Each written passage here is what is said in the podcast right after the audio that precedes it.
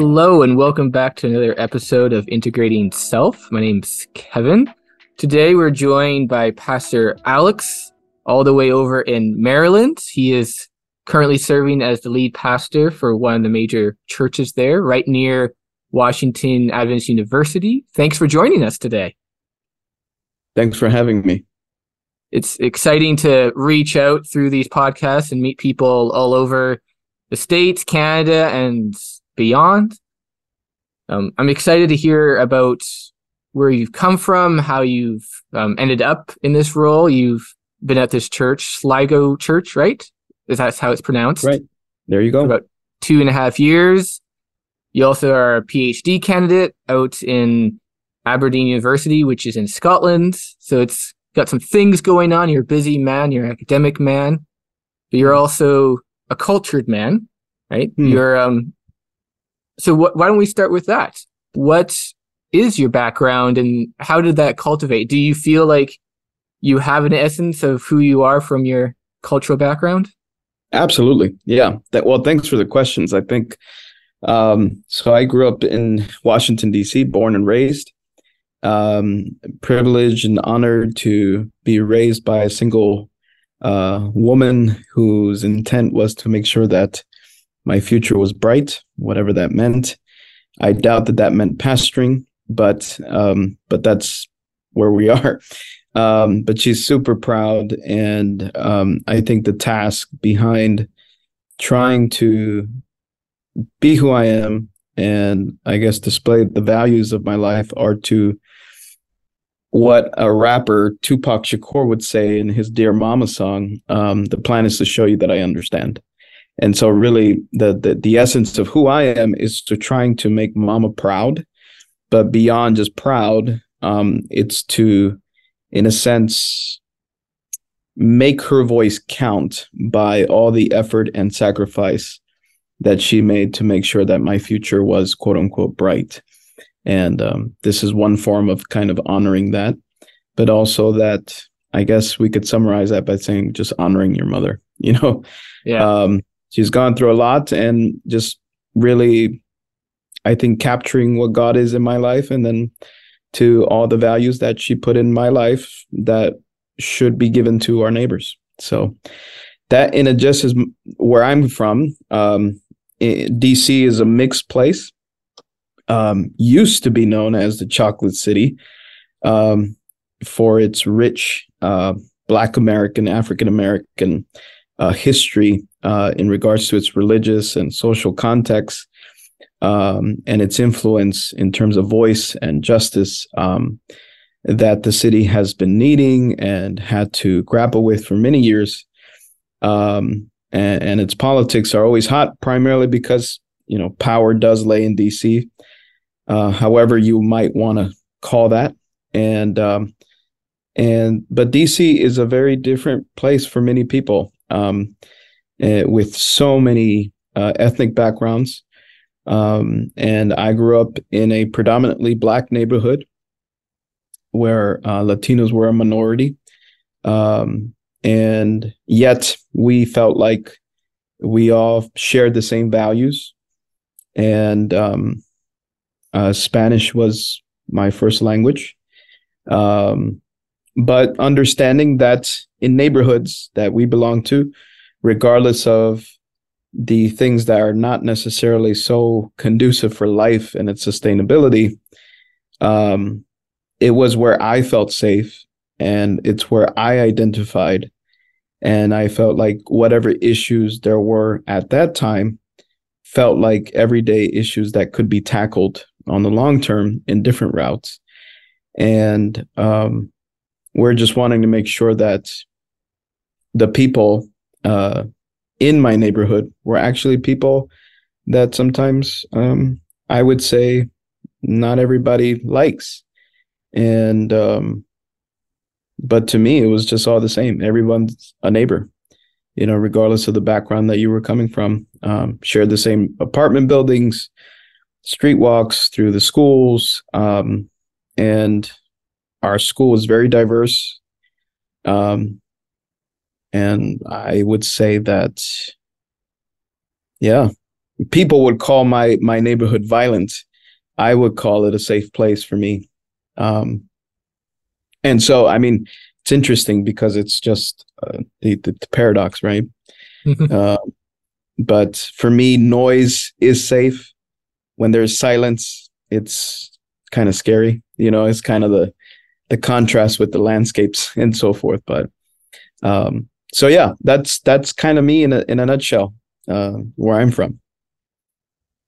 Yeah and i i wanted to start with um um speaking to kind of what your mother was bringing because you mentioned she was a single parent. Did she yeah. immigrate or move to washington d.c yeah so she she wouldn't be considered a refugee for reasons of legalities but she left El Salvador in 1986 uh, due to some repercussions of post Civil War um, uh, issues, and she had to provide for the family. of course, I had siblings at the time. I'm being the baby, but there were those who came before me, and she wanted to provide for the family.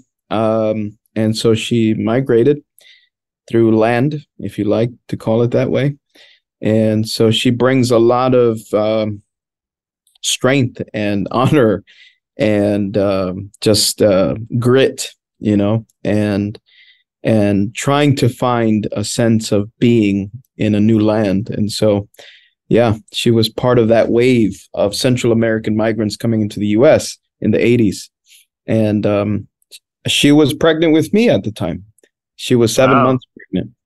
How that happens I don't know. Uh, only a woman could tell you that. And so um, she brings a lot of determination and uh, obviously just a future that can only be seen when you move forward.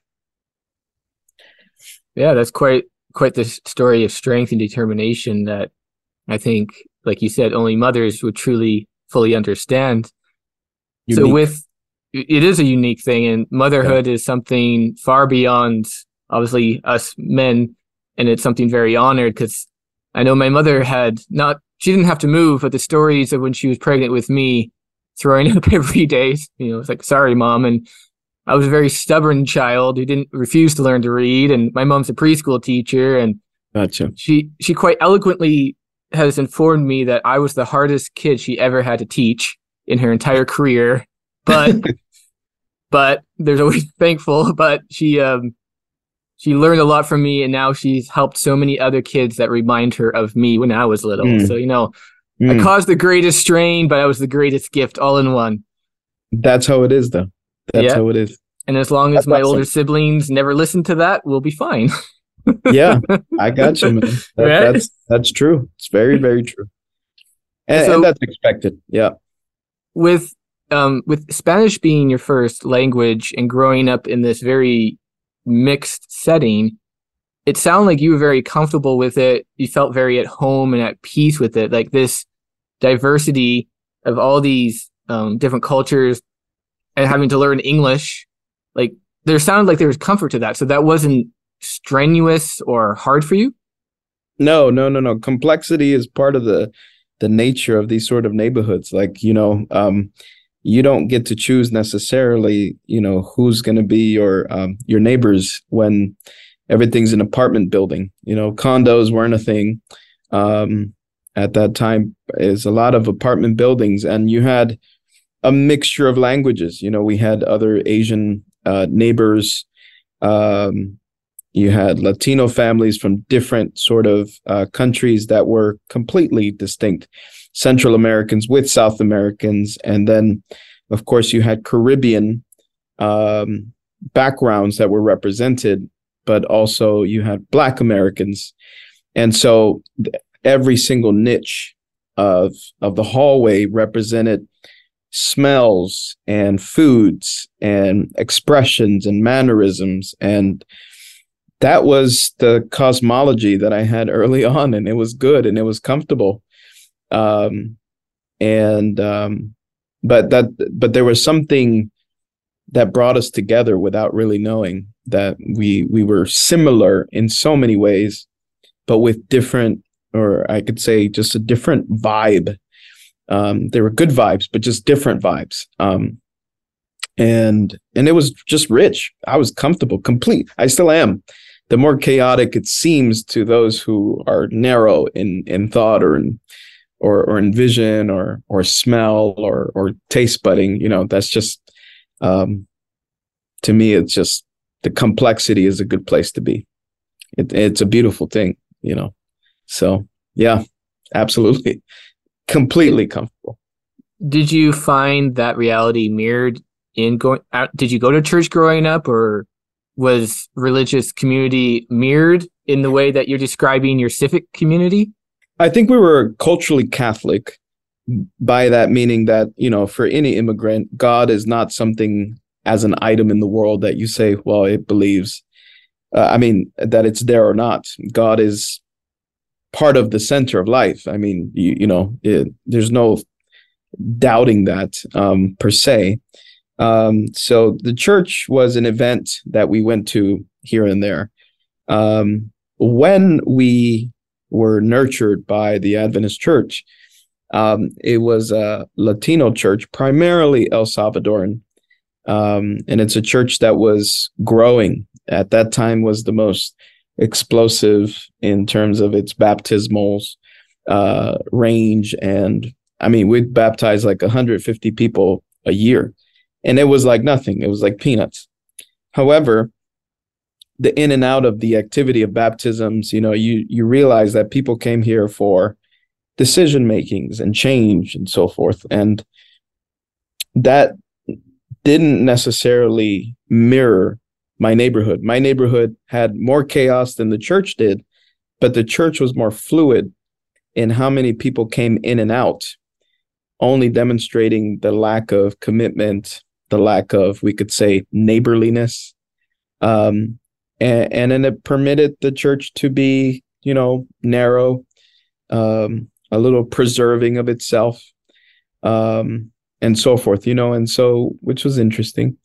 Um, but of course, like in any church, you know, you do find people who are deeply caring and loving and nurturing and who truly believe that you as a person matter more than you know whatever makeup of the church might be so um yeah but but i owe a lot to realizing that this sort of church or at least the space of the idea of the church was possible for me not because it agreed with what i brought but because you know in a sense i was invited to participate in a life that was completely different from the neighborhood I was used to. Um, and so, you know, uh, in the neighborhood, you had drugs, you had typical things that anybody, any church would say, hey, this is not the thing to do. Uh, but the church was the place where it could say, yeah, um, maybe there's an alternative lifestyle that uh, perhaps is not, uh, you know, leading in this path. And so it just gave a different neighborhood, if you like, another village that I was unaware of, you know. So it was unique in seeing it that way. Yeah, and it sounds like there's kind of a two-way communication, right? You have this beautiful diversity that gave you an idea of I can live with all these people, mm. where the church was more concentrated on one area, and like you said, mm. in and out. But then you yeah. had a flipped flipped reality where the church was giving you a point of view of hey these drugs these things that are in your diverse community aren't mm-hmm. so good yeah. So there seems to be a big internal conversation of seeing these two communities kind of relate. Correct. Absolutely. And and what what was telling a little bit is that in a spanish church i don't think you know there was some it, it was interesting because if it was in dc you had to find kind of a, a strategy behind where you would um, plant the church. And where the church was planted at least for us in, in our case, was in an affluent, predominantly white political uh, neighborhood. And so it's kind of like, wait a second, you guys have all these like immigrants going into this affluent neighborhood, um, and you need to be bused there, you know, um, you know, through public transportation, um, and not conducive to the Latino community, which was in a different place. And and even to this day, when you when you see it, it's kind of like um, what you know what happened? What what was the thinking behind this? Because it is it remains to be a predominantly white affluent political neighborhood. Um, and and so the impact of the immigrant didn't necessarily spread out locally. It, it just remained the same you know?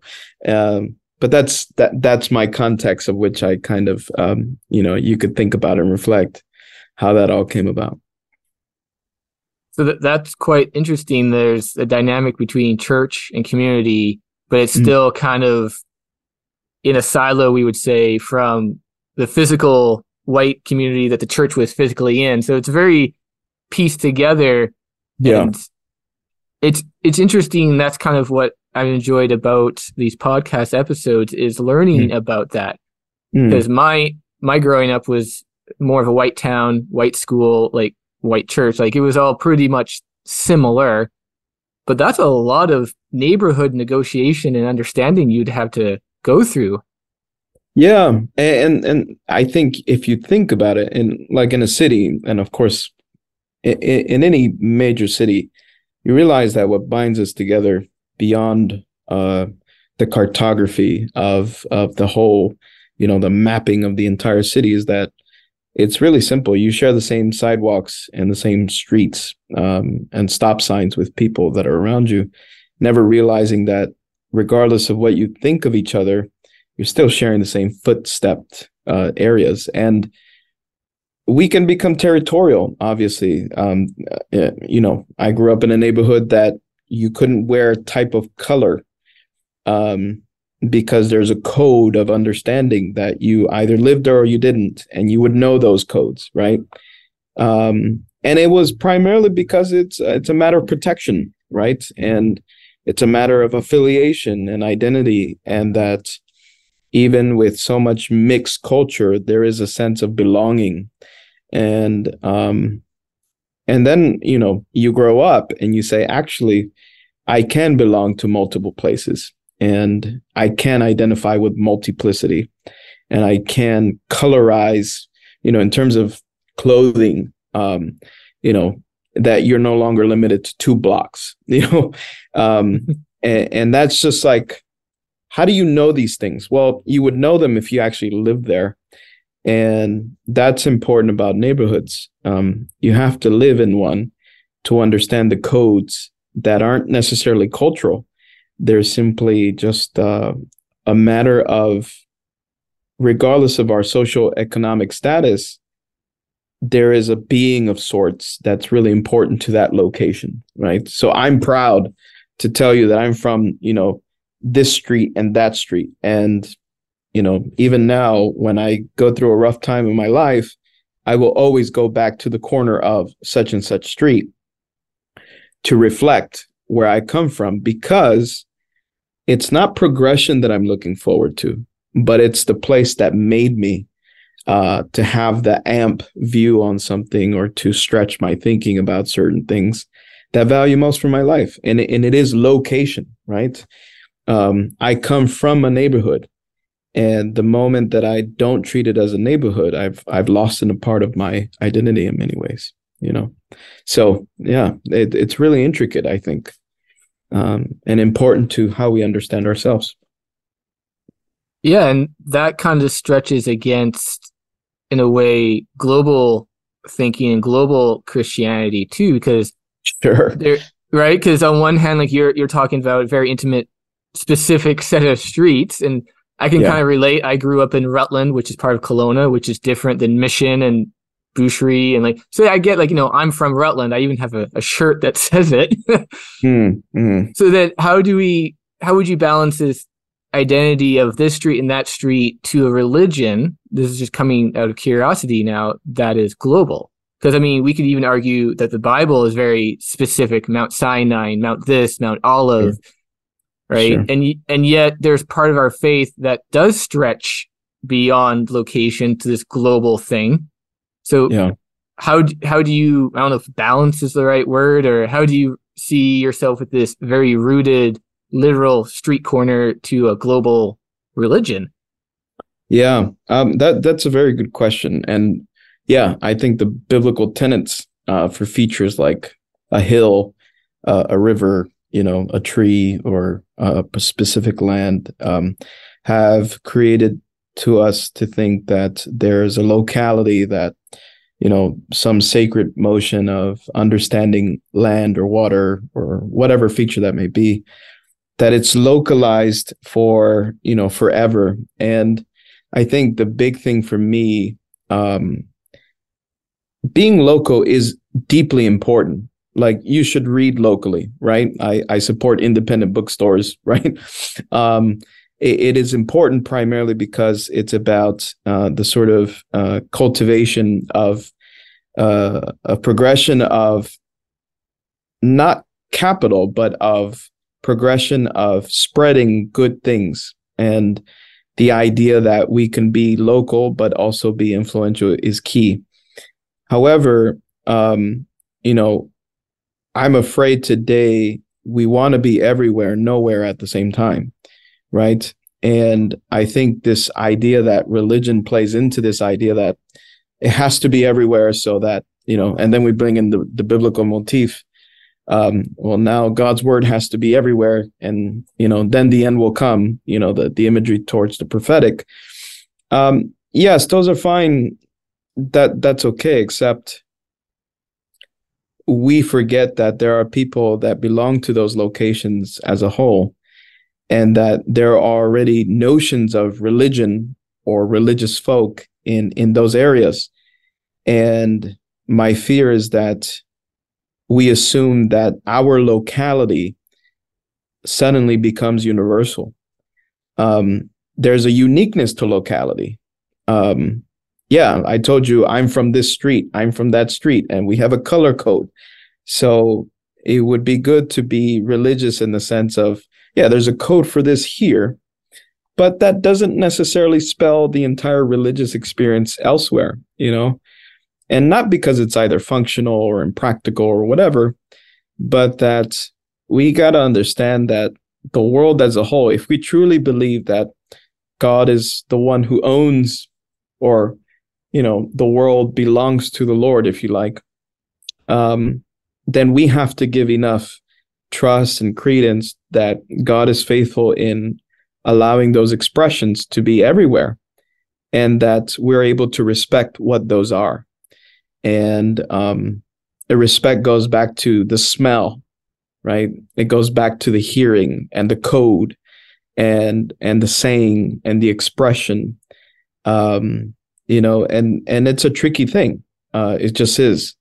But part of being human gives us the complexity to say maybe religion isn't just reading something or understanding it but it's smelling it it's tasting it it is um, moving or non non mobility um, and that you know the world is truly just such an enormous neighborhood with so many blocks to consider and to learn from and to be permitted to be a part of and then be permitted to walk in its sidewalks of, you know.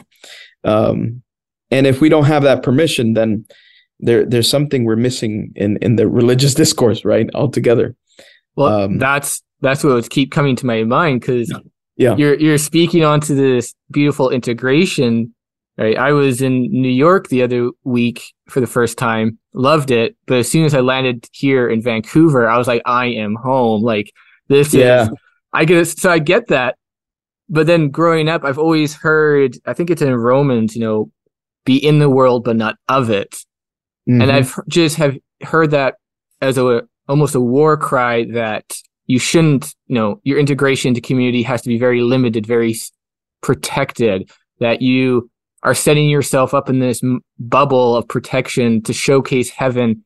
And right, there's there's a lot of interesting um, thought that went in it, but the end result was not being part of the community, not walking the same streets. You know, you have your your house, you drive to church, and then you you're it. You don't take public transit. You don't know your neighbors because you're not in the you're not of the world.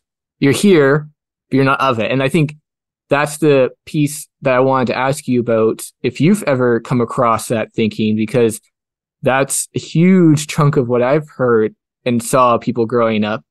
And then it caused people to leave because they're like, well, I want to be part of my community. I want to be on the hockey team that plays. Like, you know, they, I've had friends who realize they're open when they open themselves up to community, to the neighborhood. They're like, oh, there are beautiful people here who aren't necessarily Adventist or even Christian. And yeah, it just, it, yeah. it messes with them because they were just so used to this isolationist almost kind of um, thinking. So how yeah. would you come across like that sort of theology?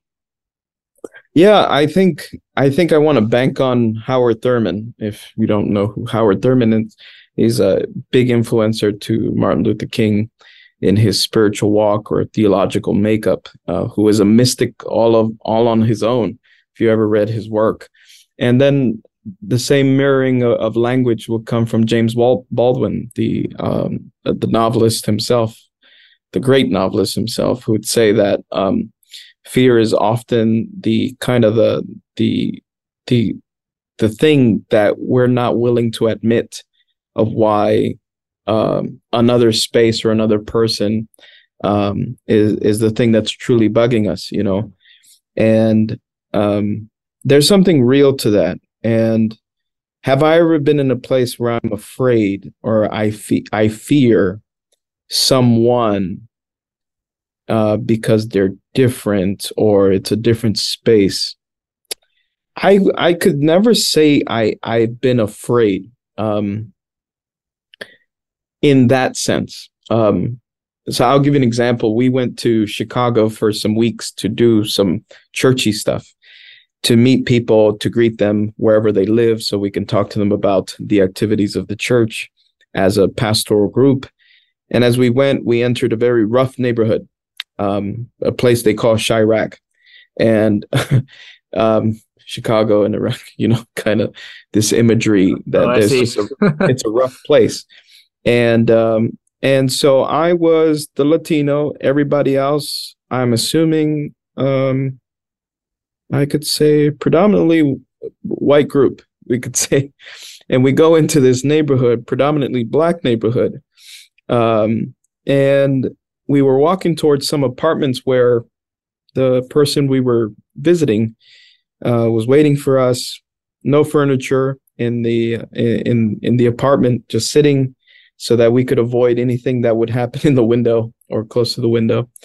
Um, but these guys, I have never seen so much fear uh, in, in the body, you know, nervous, shaking of where they were. That every step they took, there was there was this sense of fear for their life, or for just not knowing that there's another context of a witch which made me kind of afraid of kind of saying, actually, the more afraid you are, the more you're kind of making me feel a certain way. I felt fine and just kind of being, but I guess I would feel the same way if I had never been in the sort of space where you know you you look different, you know that uh, you might be playing into the part that might be assumed about who you are or where you might be, or that you have values that don't mirror the neighborhood and so forth. I think all of us as neighbors, I think there are some things that we all kind of want in common a good life, good food, good relationships, um, and, and, just a good place to be in. Um, but there's something, again, going back to Thurman, going back to Baldwin, fear itself is is you know obviously it's irrational at times um, but there is a thing that they call that it enters the soul um, that you don't know why that's the case. Um, and it, it, could be multiple things. And uh, it shakes you. And I would say that I wouldn't call it racial, you know, antennas. I would just say that we are local people and it makes us who we are. Um, so much that it makes us fearful to to know that there's someone who might know something about something else that you don't know or that people actually have a different belief system or that they actually might have a joy that might be contrary to your joy um, if you think about you know uh, of course, but the pursuit of happiness motif. Not everybody is necessarily in the pursuit of happiness per se. Um, it could be something else, right? And it's just it's another mode of thought and value that is different and and that's kind of okay. I kind of want to say that. But fear is a big part of that that I think holds us back from allowing us to see that our identity could actually be broadened and maybe um, tapped into in ways that we would have never thought before. Because, of course, we don't like chaos. We like stability. We like commonality. We like agreement, uh, America, uh, Americana lifestyle, you know, and that's all there is. You know mount rushmore is a lot more beautiful than of course cairo egypt you know. This sort of like actually no that's not true. Uh, immigrants w- would not come to america per se because they wanted to see mount rushmore. Which um, is which is very small. I've been there. It's well, a very but, small place. yeah you, you know uh, no one's coming here to to live and dwell here because the great grand canyon is great.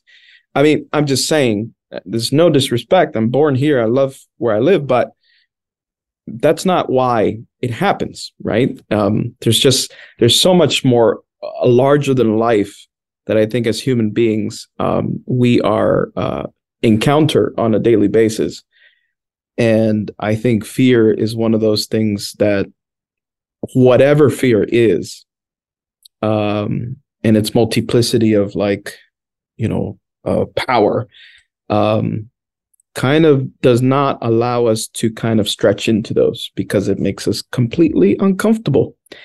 Um, and, and we call that in in you know different things, you know, um, which I don't want to get into, but I'm just because then we're only going to grasp at one angle, you know. um, there, but there's so many layers to it, and and fear, sadly, in America has been uh, kind of the originator or, or promulgator of a lot of racial uh, insensitivity, racial uh, uh strength, um, uh, causing issues and problems and violence and the lack of God's providential understanding. And and it's just um, it's deeply problematic. But to say fear alone is to say a very big, huge word that doesn't allow our identity to kind of uh, flourish where where where it could. I think you know. Yeah, I think you've you've hit on a, quite a few things. You know, nailing down to comfortability, right? God never promised a comfortable life, but we no. definitely we definitely seek that out for good or bad, and part of that is writing off writing off the difference, right? Your mm-hmm. skin color, your food smells, all these things that you mentioned, those make me uncomfortable. Therefore, you stay over. Like we we can separate. Yeah, yeah. On those lines so easily to retain ourselves, and that's why I've asked before in sermons and some of the writings, like, does that mean we lack integrity? Right? Because integrity is a sense of self despite somebody else's self, and from there, I think you, it's the only way you can celebrate other people. Right? I'm okay being me, therefore I get to celebrate you now. Yeah. And like yeah. you've you've mentioned right the the fear that grows in between not understanding that can cause these issues and then of course in the bible what casts out fear perfect mm-hmm. love mm-hmm. but then what we have to ask what takes love doesn't it's not a warm feeling right mm. you, hmm. you don't it's not it's not something that oh i i love the idea or the theory that you are saved but please be on this side of the room like it's it's an intentional getting to know somebody. It's an intentional relationship. It's something that affects you and like there's love is a very big action word. It's but we tend to theorize it, right? It's easy to say everyone is loved by God and then just to leave it at that, but not to mm-hmm. actually act on it. yeah, absolutely. Absolutely. Um if if it's difficult for us to individually sit in the space and just keep quiet, right? Um, I think possibly our minds would go ballistic, you know, um, out of control, especially in our society today. Um, and we are afraid to be alone, right? And um, we're deeply afraid to see ourselves as we truly are. And even on our political issues or events that have happened over the last couple years due to um, just a variety of issues in the world. Um, if that's the issue, just seeing ourselves as we truly are, we really aren't the greatest of neighbors, right? Um, how much more does it take for us to actually be in the same space with someone else, um, to look each other or to uh, to sit next to each other and and just dwell, right? Um, that that is riveting. That is uh, unheard of, and we'd like to not be in those sort of situations. And imagine that's that's that's also a theory, like that you put two people together and then they're just going to get uncomfortable. No, try to do that with enemies, you know, and try to do that with people who don't understand each other, uh, white supremacists with, um, you know, any other person or uh, someone who, for whatever reason, has different ideas than we do. Um, you don't have to speak a word to realize that our bodies would probably pick up the vibes that are in the air yeah. um, of how much tension that would cause. Um, but why would you do that at all, right? Why would you put people? Um, well, the thing is that that's precisely what Scripture kind of says that um, you all are in the same world, and that uh, you are all neighbors, by the way, and that the way you love people, you love the ones that persecute you, and that you love the enemies of God and so forth. And it, well, why would you, right? Well, it doesn't make sense. It's ridiculous. But uh, no more theory. Um, we, you know, we're seeing the news about so many uh, realities about neighboring countries and neighboring peoples. Um, yeah, love is not, uh, you know, it is definitely not um, as we thought it before until we start talking about eliminating each other, and that's it's it's a tough time, you know, and and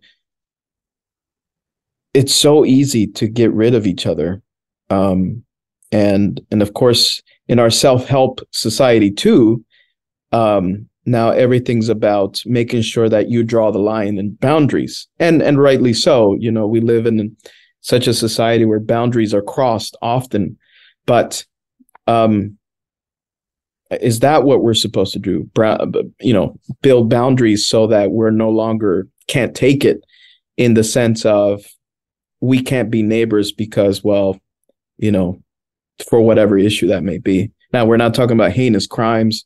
We're not talking about heinous acts between relationships. I'm talking about, oh, I don't like that. Well, I've drawn the line. Is is that is that what we're supposed to be?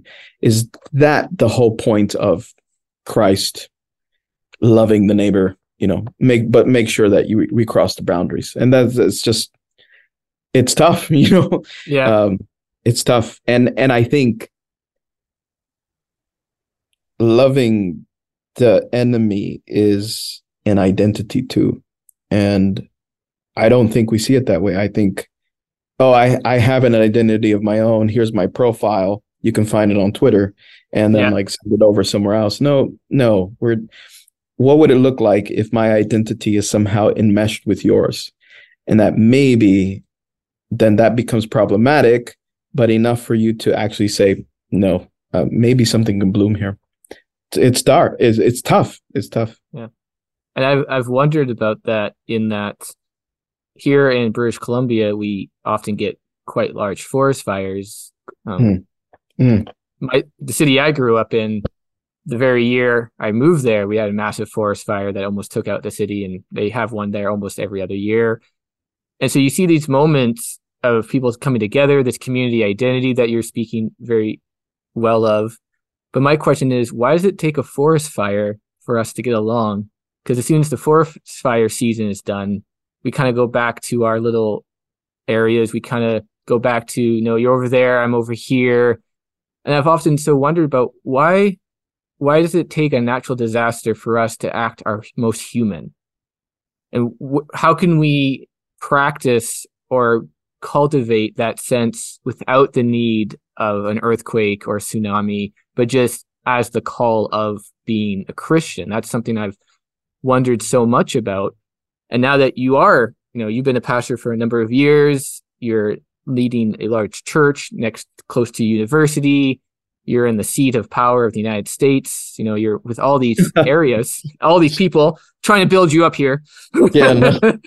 I see. So how how have you seen this reflected in your pastoral like leadership, you know, beyond the weekly sermons, but how do we really get into this call of being a neighbor without external issues, but something that's always just personally cultivated beyond, like I said, beyond um, natural disasters, beyond the call of let's go hand out free Adventist books and feel good about ourselves, but something that's deeply rooted personal that doesn't need a validation, doesn't need a pastoral call to go hand out um, Ellen White books, which sure. haven't always been effective. But like, that's the thing I've been trying to get at for so long is where is the just the the straight piece of rootedness or trying to describe it of this is what it means to be a Christ follower knowing thy neighbor. We even have the question, who is my neighbor and the stories, but it just seems like what you what you've been explaining and detailing your amazing childhood and these views doesn't seem to like not everyone was born in a in a scenario as you. So how do we get people to become like that? yeah. Um well one, I think I think having a good mom is a good is good good mom is a is a good Thanks, start. mom. Yeah, uh, yeah, absolutely. But I I'm also grateful in the work that she got into. Um, she was a housekeeper, and um, you realize that she went into different homes and, you know, rich, middle class, or whatever. There was always a contrast to all that, and um, you know, just being able to see that everybody uh, needs a home, obviously, and and we take that for granted. I think. I think one of the things that that could help us um, see things a bit more clear is that um, I don't think you know whenever whenever a Muslim moves into a neighborhood, the Muslim isn't um, needing propaganda for you to go to the mosque. Um, they move closest to the mosque um, and then they'll be there Friday night. Like no one's giving them a newsletter. There's no pamphlet. There's no TV channel that says, you know, a week of prayer. You know, for you just find the closest mosque and you move closest to the mosque, right? And that's your question. You come to the campus here. Um, there'll be, you know, we're over here asking, you know, what's the meal ticket for the lunch and what kind of preachers will there be? You know uh, i need a good word. I need a what kind of good contemporary music will there be? And then the muslims asking not about any of these things. They're asking is there a prayer room? Right? And that that's the thing. I think we've gotten off of the point that um, we've put so much trust on these like pop-up things that uh, I call it entertainment, you know, we we need an extra email to be reminded to pray. Uh, we need um, a, a, newsletter to tell me that I should go to church or something of that nature. Um, I need good music so that my spirit is good, so that I could catch a word.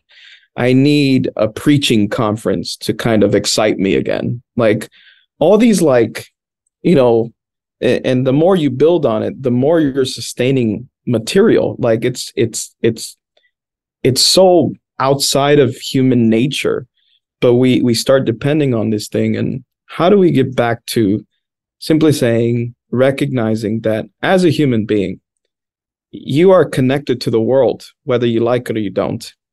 Um, the tree around us right it it doesn't move and yet it's provided for right?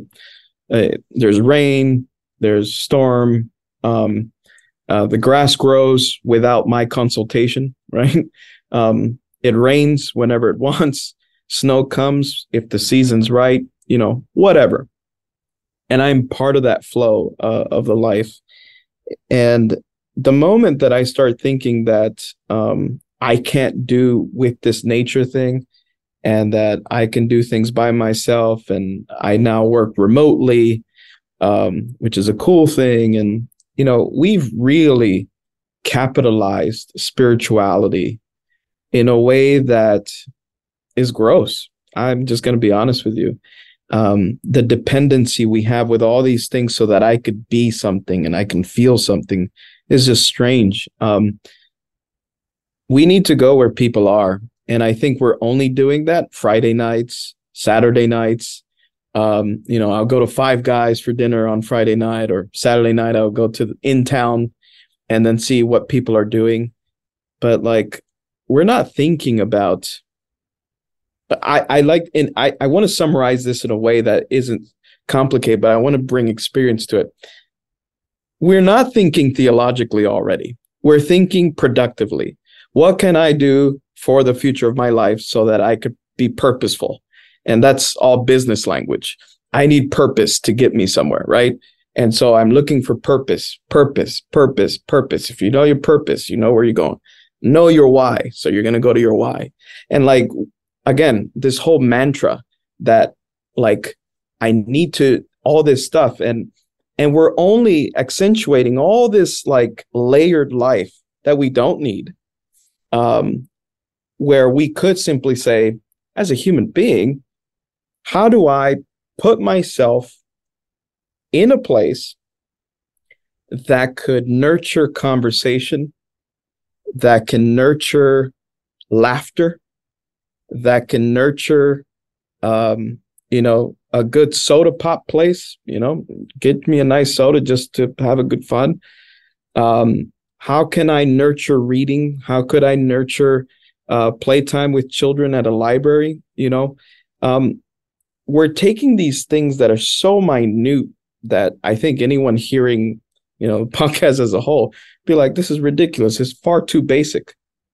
We human beings are far too basic. And we overcomplicate things by always adding the capital. I need this, I need here to get to this, to get to that. And foundationally needing relationships. Um, how does that all happen? Well, maybe if we're intentional about the things that we're after. So, for instance, moving to a neighborhood of which maybe there are places of which I could go to on a weekly basis just to sit down and actually have a conversation with somebody. Um, maybe I shouldn't live two hours away, um, you know, but that sounds luxurious because if you live in the city, it's too expensive, right? Um, but the idea that the more land we have, the further away from people I am. I mean, you got to think about this whole thing. Like, the more acreage I have, the more value I have in territory, but I'm never around people. It's just like, what? How does this work? Um, so I think, you know, it's not only dependent on uh, making a decision that will nurture locality, but making decisions to be where people are, right? Um, and how do we do that? And looking for spots where there's conversation uh, a friend of mine, I, I'm sorry, I'm continuing to, to push this a little bit, might not be too clear. Uh, a friend pastored out in the desert in the Midwest. Um, won't tell you where, as you might find him. And and he pastors in the Midwest. Intellectual guy needs needs good community to have conversations. Um, and rather than trying to do this whole dispensing books and information that's just irrelevant, you know, for whatever life there is.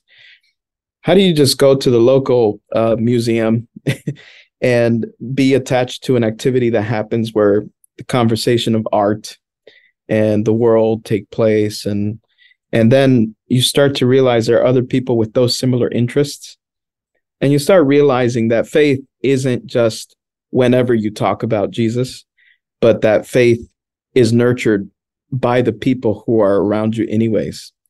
They might not be so sacred and there might not be so holy or godly or literatured as we all are, kind of quote, but that another human being, whenever we have proximity to others, that there's already a divine effect that they bring to the table in ways that we could never get if we were just by ourselves. If truly we are creatures of God, right? God of the earth, then there's something that they bring to the table that's far more richer than any book that we might bring to them, including the Bible. And forgive me if that sounds heretical, um, uh, because they carry a breath of which only God has provided. And that part of this is to see the stories and the experience and the ability to see that life is possibly richer um, when we can dwell with others in ways that would make us feel like you know we're not the only ones who solve it all together you know so i'm sorry for the whole the layering i'm just thinking about that in a neighborhood how do how is it that you have a liquor store and then you have a shoe store and then you have an apartment building and then you have a pho place like a pho um, uh, a soup place next to it? And then next to it you have another uh, children's development center. How does that all mix? Because in any neighborhood the mix up is not a problem. Why is it a problem when we talk about people why is it that we can't dwell next to each other and so the point is it's possible if we just keep it basic. Like, can we just live together and be in the same spots together and not have that fear that that that is so rampant sometimes?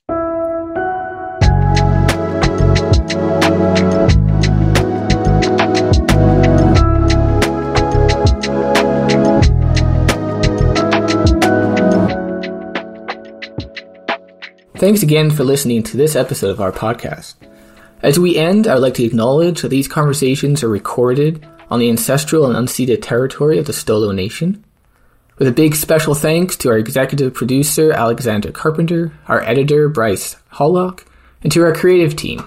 We have Brittany May with logo design and Jared Jameson on audio. Also, a big shout out to our Spectrum friends over in New York City for their continued support of this program. Thanks.